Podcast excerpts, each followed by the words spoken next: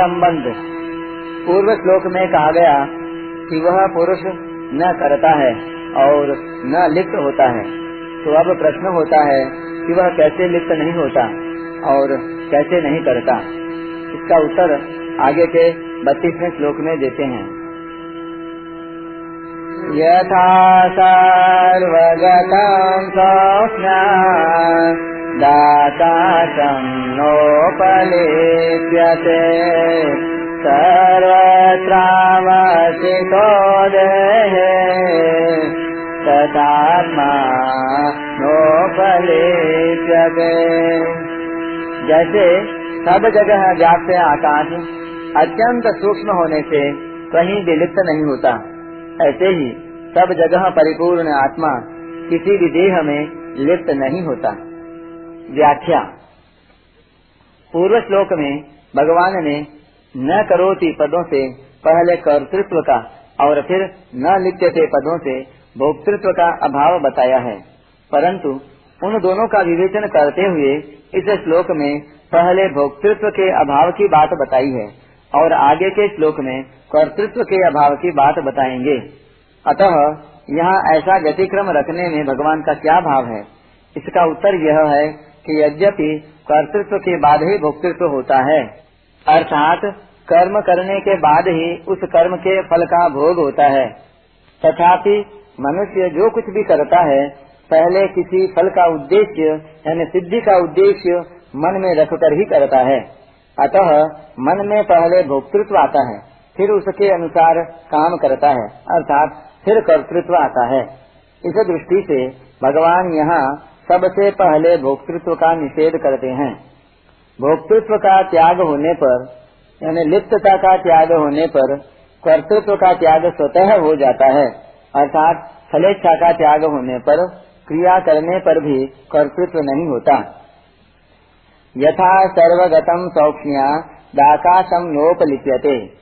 आकाश का कार्य वायु, तेज, जल और पृथ्वी है। अतः आकाश अपने कार्य वायु आदि चारों भूतों में व्यापक है पर ये चारों आकाश में व्यापक नहीं है प्रत्युत व्याप्य हैं।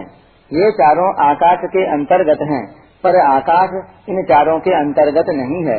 इसका कारण यह है कि आकाश की अपेक्षा ये चारों स्थूल हैं और आकाश इनकी अपेक्षा सूक्ष्म है। ये चारों सीमित हैं, शांत हैं और आकाश असीम है अनंत है। इन चारों भूतों में विकार होते हैं, पर आकाश में विकार नहीं होता।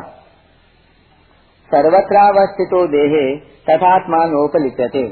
जैसे आकाश, वायु आदि चारों भूतों में रहता हुआ भी उनमें लिप्त नहीं होता, ऐसे ही सब जगह, सब शरीरों में रहने वाला आत्मा किसी भी शरीर में लिप्त नहीं होता। आत्मा सब में परिपूर्ण रहता हुआ भी किसी में घुलता मिलता नहीं।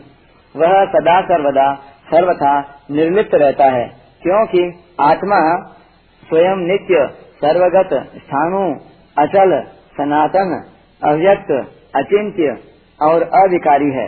तथा इस अविनाशी आत्मा से यह संपूर्ण संसार व्याप्त है।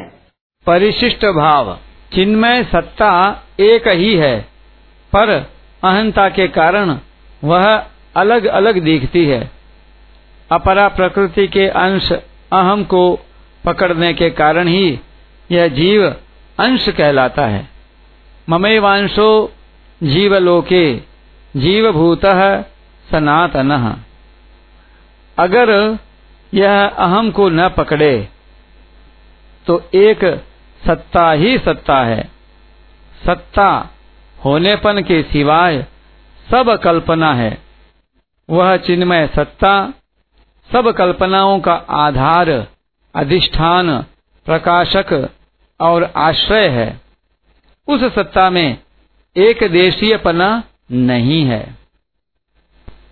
वह चिन्मय सत्ता सर्वव्यापक है। संपूर्ण सृष्टि, क्रियाएँ और पदार्थ उस सत्ता के अंतर्गत हैं। सृष्टि तो उत्पन्न और नष्ट होती रहती है, पर सत्ता ज्यो की त्यों रहती है। तात्पर्य है कि चिन्मय सत्ता न शरीरस्थ है और न प्रकृतिस्थ है।